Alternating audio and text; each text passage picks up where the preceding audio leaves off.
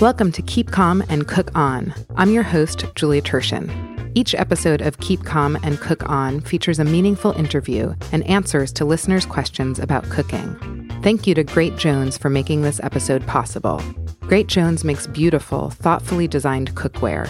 To find out more about Great Jones, head over to greatjonesgoods.com. For $25 off of any purchase on greatjonesgoods.com, use the code PODCAST. That's P O T C A S T. Before I tell you about Elazar Sontag, my guest today, a quick thank you to everyone who has been listening to the show, spreading the word about it, and of course, everyone who has been a guest on the show. It really does take a village. I found out last week that Keep Calm and Cook On has been nominated for an IACP award. IACP stands for the International Association of Culinary Professionals. And while it's wonderful to be recognized by an industry organization, the nomination gave me a chance to reflect on why I started the show. I started it to have and to share meaningful conversations. It's as simple as that. So thank you to everyone who's talked to me and everyone who has listened. It really means a lot. Okay, today's guest is Elazar Sontag, the Oakland raised and Brooklyn based editor and writer. We recorded this interview a couple of months ago, but in the interim, Elazar has turned 21 and has also become an editor at Serious Eats. He also has a very active freelance career, writing for everyone from the Washington Post to Grub Street, Vice, and more. He's also a cookbook author and a home cook, and we talked about both of those things, as well as anxiety, Guy Fieri, and more. I really hope you enjoy the show. Will you introduce yourself? Yeah, my name's Elazar Sontag. Um, I'm a home cook and a food writer and a cookbook author, a consumer of lots of food all over New York City, and I guess that's about it Yeah. right now. You it's are all always those kind things. of developing, Evolving, changing. becoming, like Becoming. Michelle Obama. yeah, me and Michelle, just becoming. Can you tell me what you did to prepare for this podcast? Did you wash your face? I washed my face. Which I, I did. I have fun. this weird thing where I feel like people can hear If it's, if I'm clean. Yeah. I get so that. I prepared. I feel like in um in my cookbooks, it's very important to me that all the food in the photographs is seasoned, Mm. and I always feel like no one can see that, but I feel like it comes through. So Yeah. it sort of reminds me of that. What is that like? Like that process of actually cooking the f- I always wonder about this. oh, that's a whole other podcast. Yeah. Do you eat it? Yeah, everything. Yeah. I pride myself that on my cookbook shoots we don't get like delivery or takeout or get food from somewhere else. Like we eat, eat it all everything. gets eaten. Yeah. Um I saw you just try to switch the Yeah, I know. That's I'm like, okay. I'm always the interviewer. Are you how I'm do you very feel? comfortable with that. I feel already like I can understand a tiny bit some of the like twitches and responses that people sometimes have when I Uh-huh. start asking them Yeah. questions because it's a little anxiety provoking. What's your cuz you interview so many people. Yeah. What how do you start them? What's your I- first question? I usually, I mean, I try to always interview people over food um, because, Like while you're having a like, meal. while we're eating. Okay. Um, because since I'm, you know, transcribing and I don't have to use the audio, like Yeah. the smacking and the gross Yeah. eating sounds don't matter. Yeah. And it relaxes me since I'm Uh-huh. a really anxious person. So it's kind of self serving in that respect. Um, and then I usually just start in the present. You know, Mm-hmm. I don't, I don't like to go back too quickly and ask about people's, you know, childhoods Uh-huh. or I don't like to deep, you know, deep dive too quickly Immediately. Yeah. immediately. So I'll just ask people, you know, very similar things. You know what they what they've been up to if they're traveling, Yeah. like what that's been like, and if they've just come out with a cookbook, like what that experience Uh-huh. has been of, you know, coming into such a new chapter of life. And Sure. Can I do the opposite and start from the beginning a little bit with you? You're from Oakland. I'm from Oakland. I want to talk about cooking camp. Yeah, Can you tell people about cooking camp? yeah. It was it called cooking camp?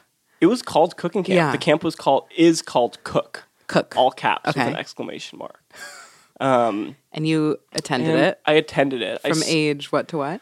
from age I think I went to my first cooking camp class when I was like 8 or 9. Okay. Um and it was it was really a revelation for me because I was a very, very anxious kid. I didn't have a lot of friends. Um, I didn't really know how to interact with the world. And, you know, my parents worked, so they were always trying to send me off to something during the summer. Um, but for years and years, it like it really didn't work. I would call them and I would have to come home and I would just be, you know, in tears and Yeah. freaking out. And it just was too much anxiety Yeah. to kind of be out in the world like that for me. I don't know why. It just I couldn't really Yeah. cope. Um, and then I walked into this huge industrial kitchen um, where they actually filmed the first season of Top Chef. So it's like a very Fun fact. yeah, fun fact. a huge shiny place. And I just remember immediately feeling so comfortable and at ease in a way that I really just didn't interact with the world. Was that the space or the people or the food or everything? I think it was a little bit of everything. I mean, I'd always been interested in cooking, but it it felt really special right away that I could be somewhere creating something like that Mm-hmm. and that it was really mine and that I didn't it didn't necessarily have to be a social space, so it didn't kind of bring up that fear in me Yeah. because it was really about learning something. And so I went to that camp. I fell in love and I went there every summer. So it was the summer. It was a summer camp. Monday through Friday. Monday through Friday. like what time? From like five. from or like I want all the details. I think it was like nine to something like yeah four or five, Okay. and we cooked basically all day. Were you like were your hands kind of in the pot, In- so to in the speak? pot. Like you weren't watching Knives, someone cook. spoons. Like you were given the sort of tools and skills to actually be making Everything, yeah. We were pulling like you know by the time I was you know tall enough to reach the counter, we were like pulling hot pans off the Yeah. stove and flambeing and chopping and dicing, and so it was the whole thing. and It made me feel really in control of my surroundings. Did you feel empowered? I did. Yeah.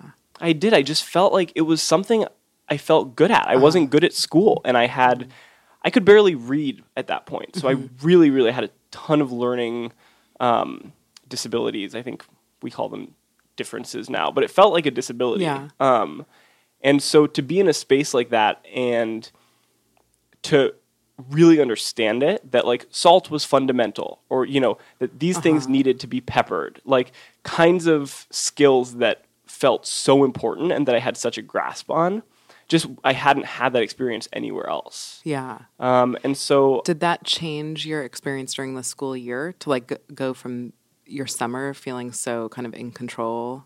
Did you did that you know carry with you? Did it change my time at school I think it gave me something to look forward Yeah. to when I was really really struggling um, which is something that lasted all through high school and you know college you know where i am now um, is not that school ever exactly got easier for me i don't think i'll ever be an academic but knowing that i can always move into sort of like the domain of food and cooking and connecting with people through mm-hmm. food it gives me just a kind of confidence but also just comfort and mm-hmm. stability that i still don't really have mm-hmm. other places. Um, even in my writing, I still feel uneasy. And so, you know, of course, it's been now 12 or 13 years since I first did that camp, but it really did totally change how I interact with Yeah. the world. and w- and when did you stop going? Well, I stopped being, I think I stopped being like a camper um, when I was like 14 or 15, but then I kind of became an instructor. So I moved, I really, really wanted to stay. I had, I'd been there every summer forever, um, it felt like. And so when I kind of aged out of that last program, I was really just trying to find a way to kind of stick around. So I became sort of like the lead intern. you know? Sure, I don't yeah. even know what the title Yeah. was, but I was just kind of then there in a little bit more of a administrative role. Uh-huh. And that was really special too because then I was meeting kids who reminded me of me. Yeah. Um, and it it's just like a full circle. Yeah. Yeah. and it was just so special to then kind of grow into a teaching role. I mean, I'm no, you know, I'm really a home cook. I've trained in restaurants, but I'm very much a home cook. That's how I identify. Uh-huh. And so, you know, I wasn't teaching people like anything crazy, and I'm a terrible baker, so I wasn't teaching them any of those things. Uh-huh. But just to feel like I was playing some part in giving people kids the confidence Yeah. was really special. Yeah. Do you think about returning? I do when I'm having a lot of trouble with my writing, Yeah. um, which is Which is- basically yeah. all the time. When did Yeah. you first know that writing about food was a thing? I think I first, I mean, I grew up in a household of cooks. Both of my parents and my older brother um, were really into cooking, and so I always knew that like cookbooks were a thing.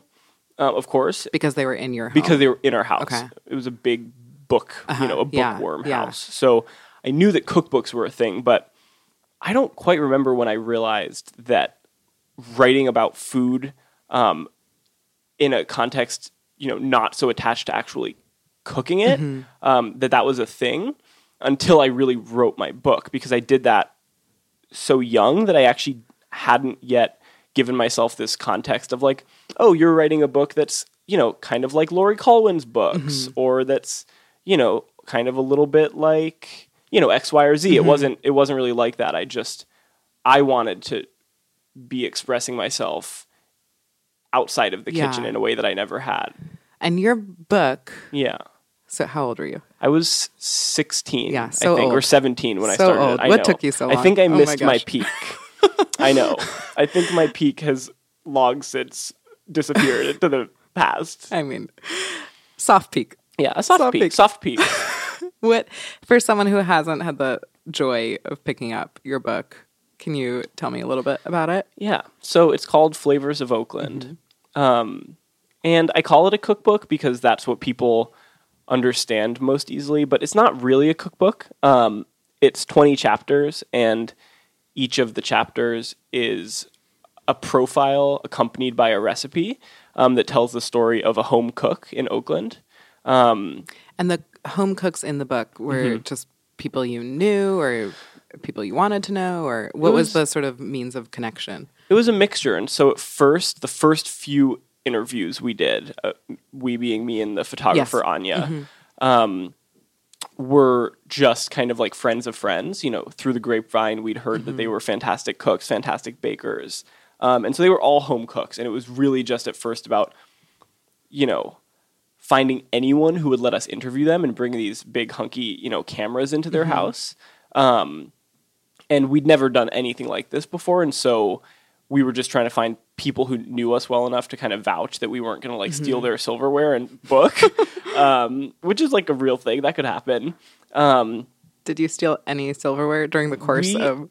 stole no silverware. Okay, I'm- on the yeah, record. Very proud of that. um, on the record. And so the first few people were like that, but then after we got, you know, a friend of a friend who made like a really good borscht Yeah. or like those kinds of people, we sort of like reevaluated our goals with the book and we realized that being in such a diverse city where, you know, I think a hundred and something odd languages are spoken, Mm-hmm. um, just this, you know, enormous reach of cultures and languages and cuisines and flavors that we needed to do a better job. You know, we knew this by like profile three that we needed to do a better job of reaching across, um, you know, all these Yeah. different kind of delineating. And you knew this at age sixteen, yeah, working on a book. What is it because you were in Oakland, like sort of born and raised in the East Bay, and sort of exposed to so many different cultures? Like, what do you think made you aware of that at profile number three? Like, was there a certain moment, or it was just kind of the Yeah. atmosphere? I think it was because I could look at my friends Mm-hmm. um, and see that, you know, if the first two or three people we'd interviewed were, you know, they were all straight or they were Uh-huh. all white, they were all men. I mean, actually, it ended up being mostly women, but, you know, to kind of see those themes already Uh-huh. and then to look at my friend group, um, my family, my, you know, school pictures, like, and to just have it be very clearly imprinted in my mind that that's not what any portion of Oakland looks like. Um, not that there isn't kind of a certain kind of segregation throughout neighborhoods, but the city as a whole is so diverse. And so it was just really clear. It didn't take a lot of um, thought to realize Yeah. that we kind of needed to do a better job of representing these people. And then we started reaching out um, in ways. And I'm sure once you had a couple and you could show people or you know, Yeah. talk about it, yeah, Yeah, and some people got it, and I think sometimes it was hard to explain. There were a few people who didn't understand like why we would be interested um, in their stories, especially because they were home cooks. They were like, "Oh, we're not celebrity chefs. Mm-hmm. We don't have anything in particular to offer." And so, a lot of my work was just convincing people that, well, actually, I don't care that much about celebrity chefs. That's not really where my interests lie. And you know, the stories that you have, how you got to this city, because a lot of the people were immigrants. Um, sometimes migrating from other parts of the country, but a lot coming um, as refugees because Oakland has always sort of been set up, you know, at least maybe not now just as the country as it is, but in the past has been set up as a place that really welcomes a lot of different refugee communities. And so I think a lot of those people, there was really the work of just convincing them that like their stories were so much more significant or so much more interesting than a lot of the mess that was on like mm-hmm. you know mainstream Sure. TV or in these publications. Something I'm so struck by is that you said, you know, in going into your cookbook at such a young age, like it was a way to express yourself. And your cookbook um, is not about you, it's about, you know, all of these other home cooks. And it's something that I uh, see in your current work and really admire that, I mean, you write about other people and you write so like thoroughly and thoughtfully about them. And I feel like you don't kind of center yourself in any of it and you don't um, insert yourself into these stories, which I think is pretty unusual in food writing in general, and especially for someone so young. Um, and maybe I'm just generalizing against millennials. Are you a millennial? I think I'm Gen Z. Oh my gosh. But you could yeah, Oh my gosh. off the record. off the record. So, what? How do you feel that profiling other people, telling other people's stories, um, you know, shining a light on others, you feel that that expresses you? I do. Yeah. How so? That's such a good question. I think I think that's changed Hmm. since I started doing this work. I mean, I've only been, you know, beyond doing the cookbook, I've only been doing this kind Yeah. of work. Um, this kind of work being like real kind of profiles Mm-hmm. of cooks and food people for maybe a year and a half. Um, but even in that time, I think that uh, at first it really had to do with um, my sexual identity. Mm. and the reason it felt so much like telling these stories, even if I wasn't part of the story, was so personal is because right as I was becoming comfortable in myself and in queerness, I was having this opportunity to interview all these fascinating queer people in food um, who just kind of represented a kind of expression that I wasn't yet comfortable making myself. So even as I wrote these first few articles, I would not have been comfortable, you know, publicly coming out or telling my own story in Yeah. this way. But, you know, um, like Liz Alpern, Preeti Mistry, um, so many other people. I mean, Devonn Francis, like these stories I've told, um, it's true, like they're really not about me, and I'm not. There's a sense in which I'm not a really voicey writer. I'm not, mm-hmm.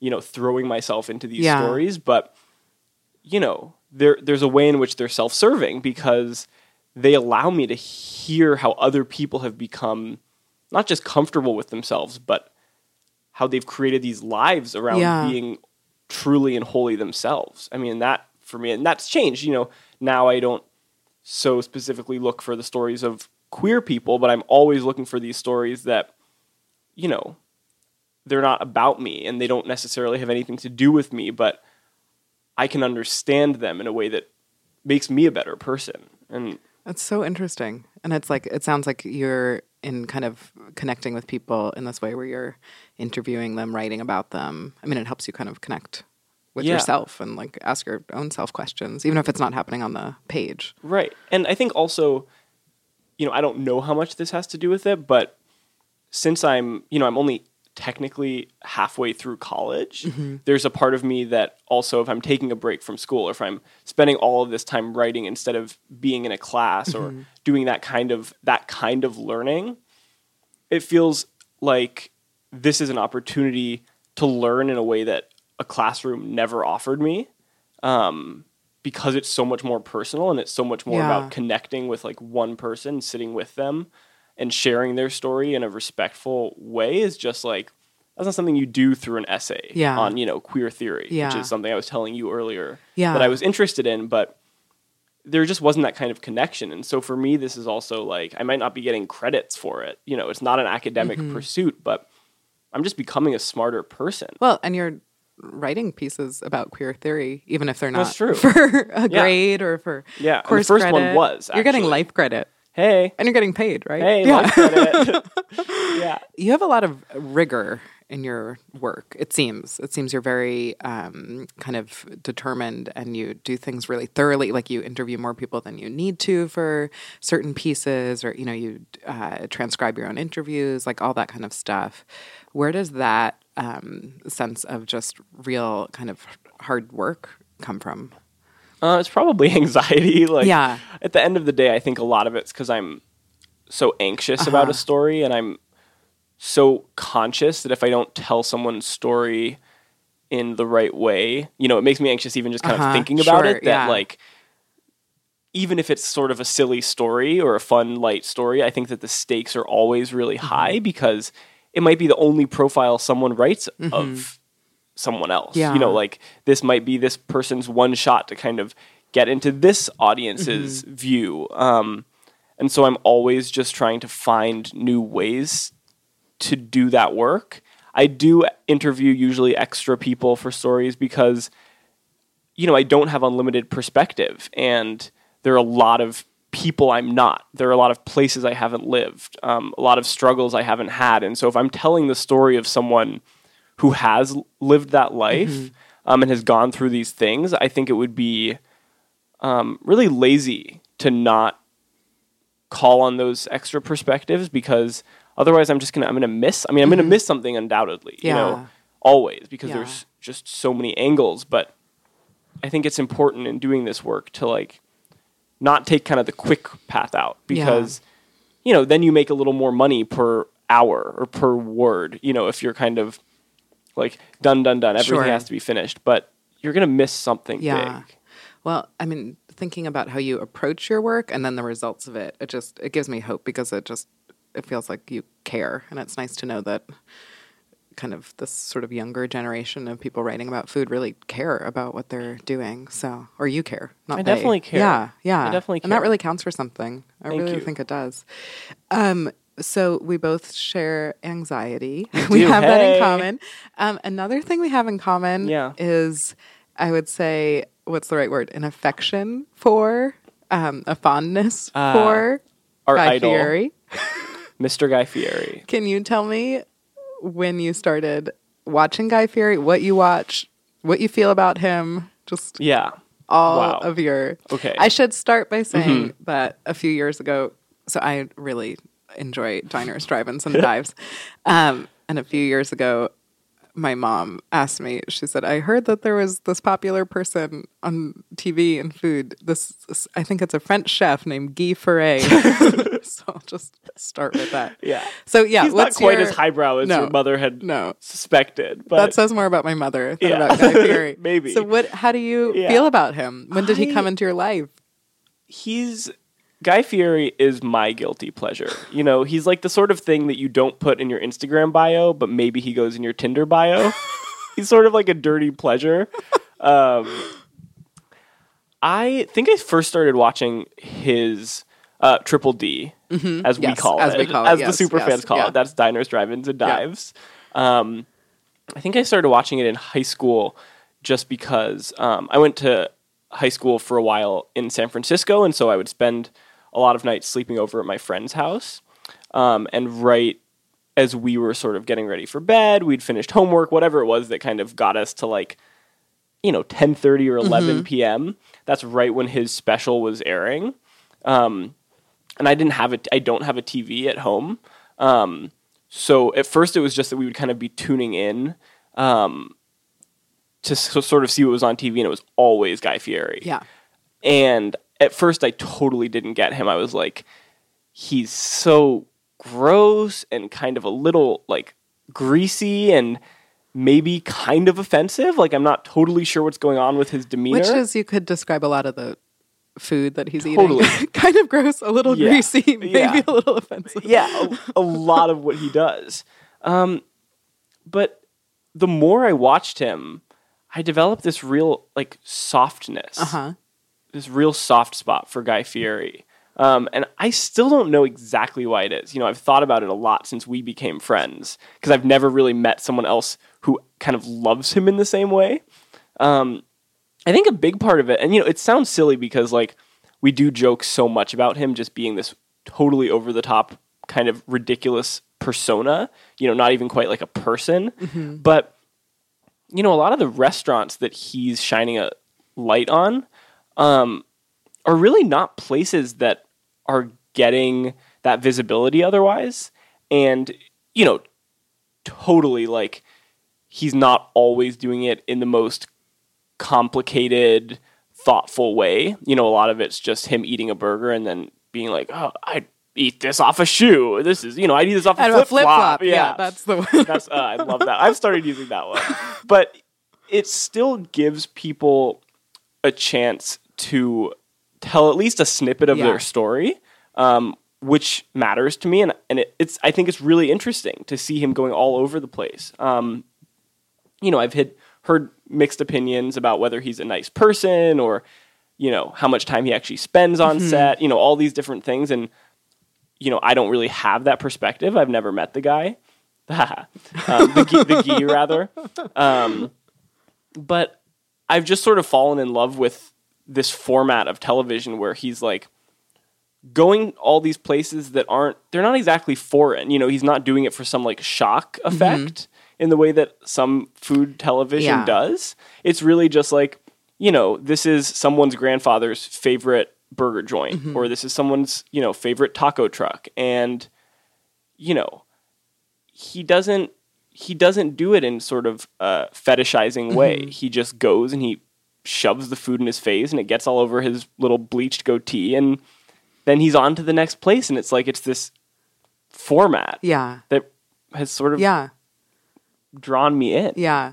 No, I think the sort of formula of it all and the kind of repetition, I mean, it makes it very just sort of familiar and I think pretty like not surprising and kind of unoffensive. And I stand by that. I just think it's one of the most inclusive shows on mainstream television. And Yeah. that's what just impresses me so much. Um, You wrote about it. yeah, I You wrote about it for. Lucky You- Peach, yeah. but it's um, it's no longer. So maybe I have to yeah, revive it. or revive.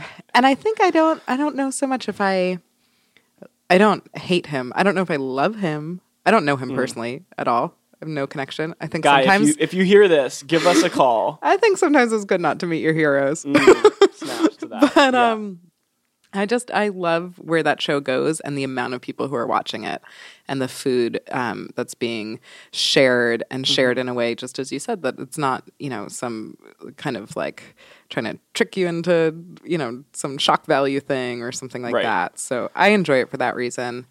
Do you watch any of the other shows, Grocery Games, or any of that stuff? Um, I don't. He has a a lot of shows. I don't, like really- him in yeah. any other context. Yeah, To be honest, I mean, I find him otherwise just like annoying, and he's sort of like someone yelling in your ear when you're like trying Yeah. to watch a movie on the plane or Yeah. something.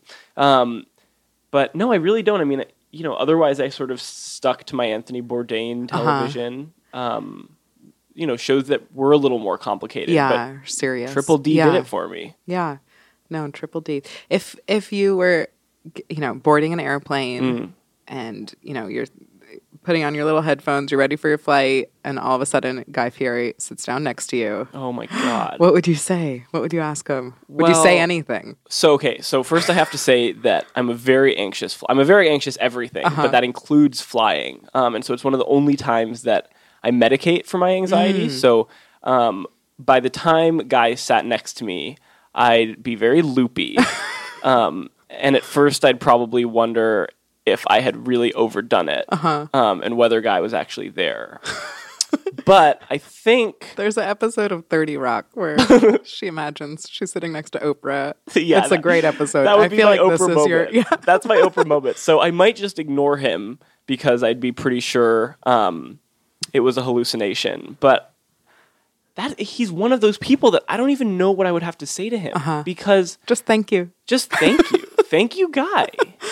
But my last question, which is the question I most love to ask everyone I talk to, is what was your favorite meal when you were growing up? Mm. Don't overthink it. First thing that comes to mind. So, I think probably my favorite thing growing up was my dad made lasagna. Um, and he is not he's not much of a recipe cook. He very much just kind of cooks whatever he wants to make. Um, and so I absolutely loved my dad's lasagna. It was always changing, so it wasn't so much a f- familiarity thing because one day it was this cheese, the next it was that cheese. Um, the sauce would change, but it was he always made it for my birthday and special occasions. And then I loved uh, my mom's zucchini bread, and it was very sweet. It was just perfect. Those and so if I could eat those two things together, Yeah. Really cozy. yeah, So, sounds so good. I'm a cozy guy. Yeah. I want to be cozy. A cozy guy. Yeah, I love it. A cozy guy. cozy G.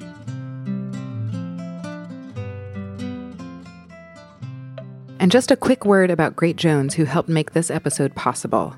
Great tools are just like great ingredients. They make you want to get in the kitchen and enjoy your time there. Since Great Jones sent along one of their enameled cast iron large pots, which they call the Duchess, I haven't taken it off my stove.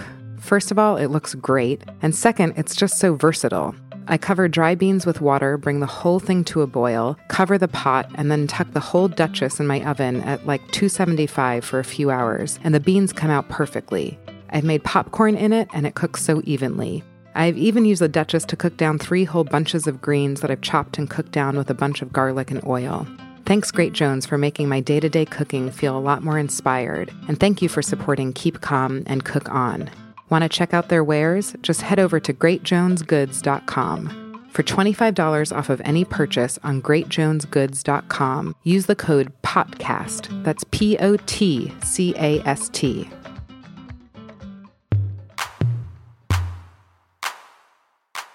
And now for some listeners' questions. If you have a question for me, you can just send me a DM on Instagram at Turshen, T U R S H E N. That's my last name and my Instagram handle, which is very convenient.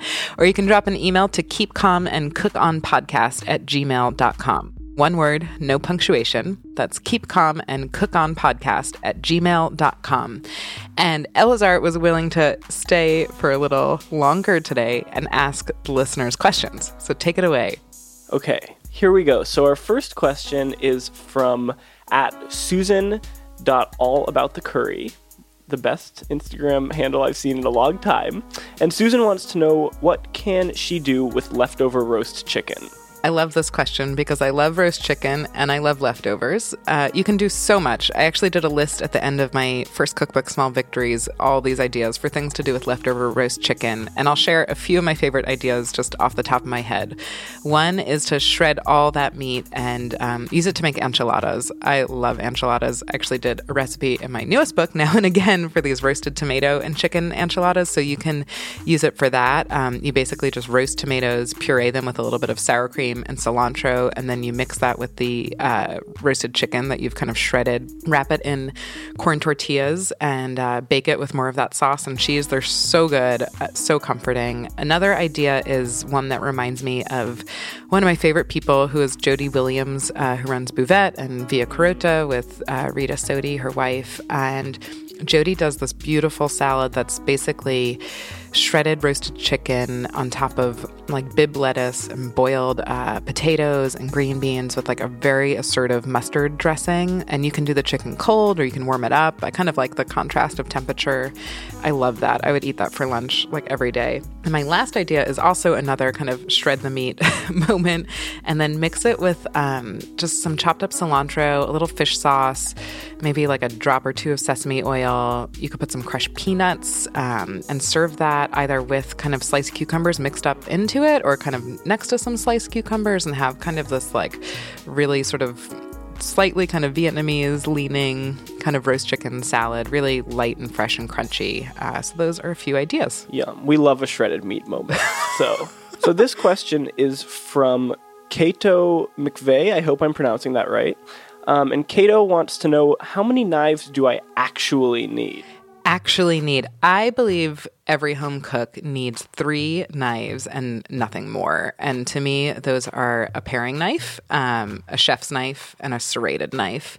And I think with those three, you can do anything. And honestly, if you don't have one of those three, you'll still be okay as long as you have a sharp knife, you'll be all right. But I think a paring knife lets you do kind of small tasks like, you know, peeling garlic cloves or, um, you know, trimming the ends off of things and, you know, cutting up an apple, you know, all these little things, cutting up, you know, a piece of cheese when people are coming over, that kind of thing. Chef's knife lets you do pretty much everything chop onions, cut up a roasted chicken. And a serrated knife uh, just makes slicing bread very easy. Also, so essential for tomatoes. I cut all my tomatoes with a serrated knife. Uh, and yeah, all those other knives that come in the big block and stuff, I think are pretty unnecessary. That's how I feel. I'm, I'm with you. So this is from Macon uh, in Germany, and this was sent in uh, by email as well. And Macon says, um, a number of times I've wondered, what does a chef or a cook do when they have, have had a cold and they have to work? Or allergies, they also wonder. Uh, they can't properly season and taste anything. I sometimes go for weeks with a stuffy nose and always wonder if cooks just have an amazing immune system or a trick. I actually wonder this too, as I've been stuffy for like a month. You've been stuffy. I can't taste anything. I think it's such an interesting question. Um, and it reminds me of uh, what's his name in Chicago? Grant Achatz. Because oh, lost his yeah, when he went through cancer, um, but still showed up to work. And I think that um, story is very inspiring because from what I remember from reading about it was, you know, he really relied on the people around him. And I think when you kind of lose one sense, uh, you can, you know, really kind of delegate and, and have people you trust. But I think it also kind of heightens your other senses, which is sort of really interesting. But yeah, I would say also, you know, doing things if you're in a restaurant kitchen, like wearing a mask or something, you know, trying to keep your cold from getting to other people is important. Uh, but it also reminds me of a funny story when my grandfather once this was many years ago, got sick and he, for a little bit, lost his taste buds. He had like a really bad flu. And my grandmother decided that would be a great way to use up all of her like expired canned goods oh because he couldn't taste them.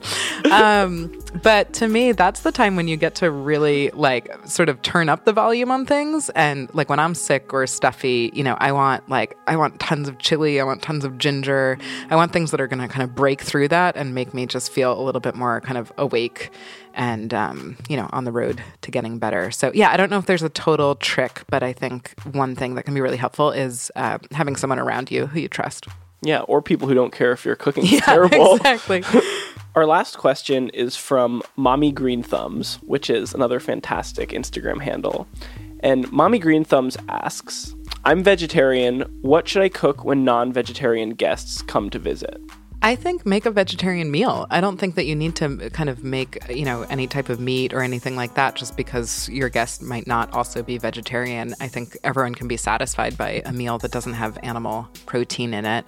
Um, I would suggest making something like you could have one main big thing, something like, you know, an eggplant parmesan or something like that which is delicious and I haven't had in way too long. So good. Um, or you can do, I like a kind of a, a, vegetarian meal that has kind of a variety of things where you're not trying to replace like one big, you know, roast with like, you know, a big centerpiece, like having, you know, like a grain salad, a thing of, you know, a bean dish, a, a really beautiful green salad, another vegetable. Just have like a bunch of dishes.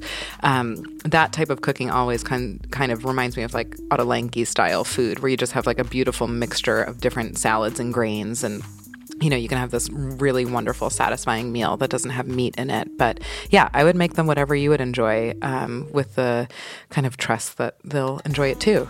What do you think? Well, I grew up in a vegetarian household. Oh, both we didn't talk parents, about that. Yeah, both of my parents are vegetarian and have been since I was born.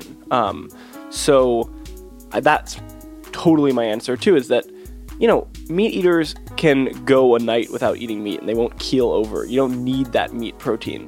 Thanks for asking the questions. Thanks for Appreciate letting me. Appreciate it. And if you have a question you'd like to hear me answer on a show, um, again, you can just DM me on Instagram. My handle is Turshen, or drop an email to keep calm and cook on podcast at gmail.com.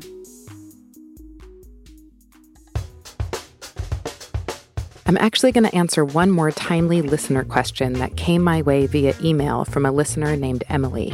She asked about some of my favorite Passover desserts to make as Passover begins at the end of this week. Emily added that her family doesn't exclude dairy, which made me happy to hear since my favorite Passover dessert, the one I included in the Passover menu in my cookbook now and again, is something I call lazy semifreddo. To make it, you just fold together freshly whipped cream with softened, store bought ice cream and freeze the whole thing in a loaf pan, cut it into slices, and serve with crushed berries or any fruit. It's so simple to make. I also love a classic flourless chocolate cake, and there's one of those in Now and Again too that I served with soft whipped cream, there's a theme here, and cherry jam. It's an easy riff on a black forest cake. The entire Passover menu is really easy to make and also includes my favorite ever matzo ball recipe. It's the one I spoke about on episode 12 with Liz Alpern, where you toast the matzo meal in the chicken fat first, and it gives the matzo balls so much extra flavor. I also shared the haroset quinoa recipe from the Passover menu with Great Jones, who has supported Keep Calm and Cook On, and you'll find the link to the recipe in the show notes. And be sure to listen to the end to hear the discount code for Great Jones. And before I head off, a quick shout out to the Trevor Project, an organization that's meaningful to both Elazar and myself. The Trevor Project is the leading national organization providing crisis intervention and suicide prevention services to lesbian, gay, bisexual, transgender, queer, and questioning youth. Any young person in crisis, feeling suicidal, or in need of a safe and judgment free place to talk can call one of their trained counselors 24 7 on their hotline at 1 866 488 7386 or they can communicate via text by texting the word START to 678 678. Visit thetrevorproject.org for more about the organization. I've also included the link in the show notes, along with a link to an interview between queer comic Cameron Esposito and Amit Paley, the CEO of the Trevor Project, to learn more. Thanks for tuning into this episode of Keep Calm and Cook On. If you're enjoying the show, please subscribe on Apple Podcast or wherever you listen to the show. And if you have a few extra seconds, rate and review the show. It really makes a difference to help others find it. And let someone know about the show. Post about it on social media, download an episode on your mom's phone, text a friend. Each new listener is a new member of the community. For more about me and my work and my cookbooks, head over to juliaturshen.com. I'm on Instagram and Twitter at Turshen. And thanks again to Great Jones for making this episode possible. Great Jones makes beautiful, thoughtfully designed cookware. To find out more about Great Jones, head over to greatjonesgoods.com. For $25 off of any purchase on greatjonesgoods.com, use the code POTCAST. That's P O T C A S T. I'm Julia Turshen, and I'll catch you next time. Until then, take care.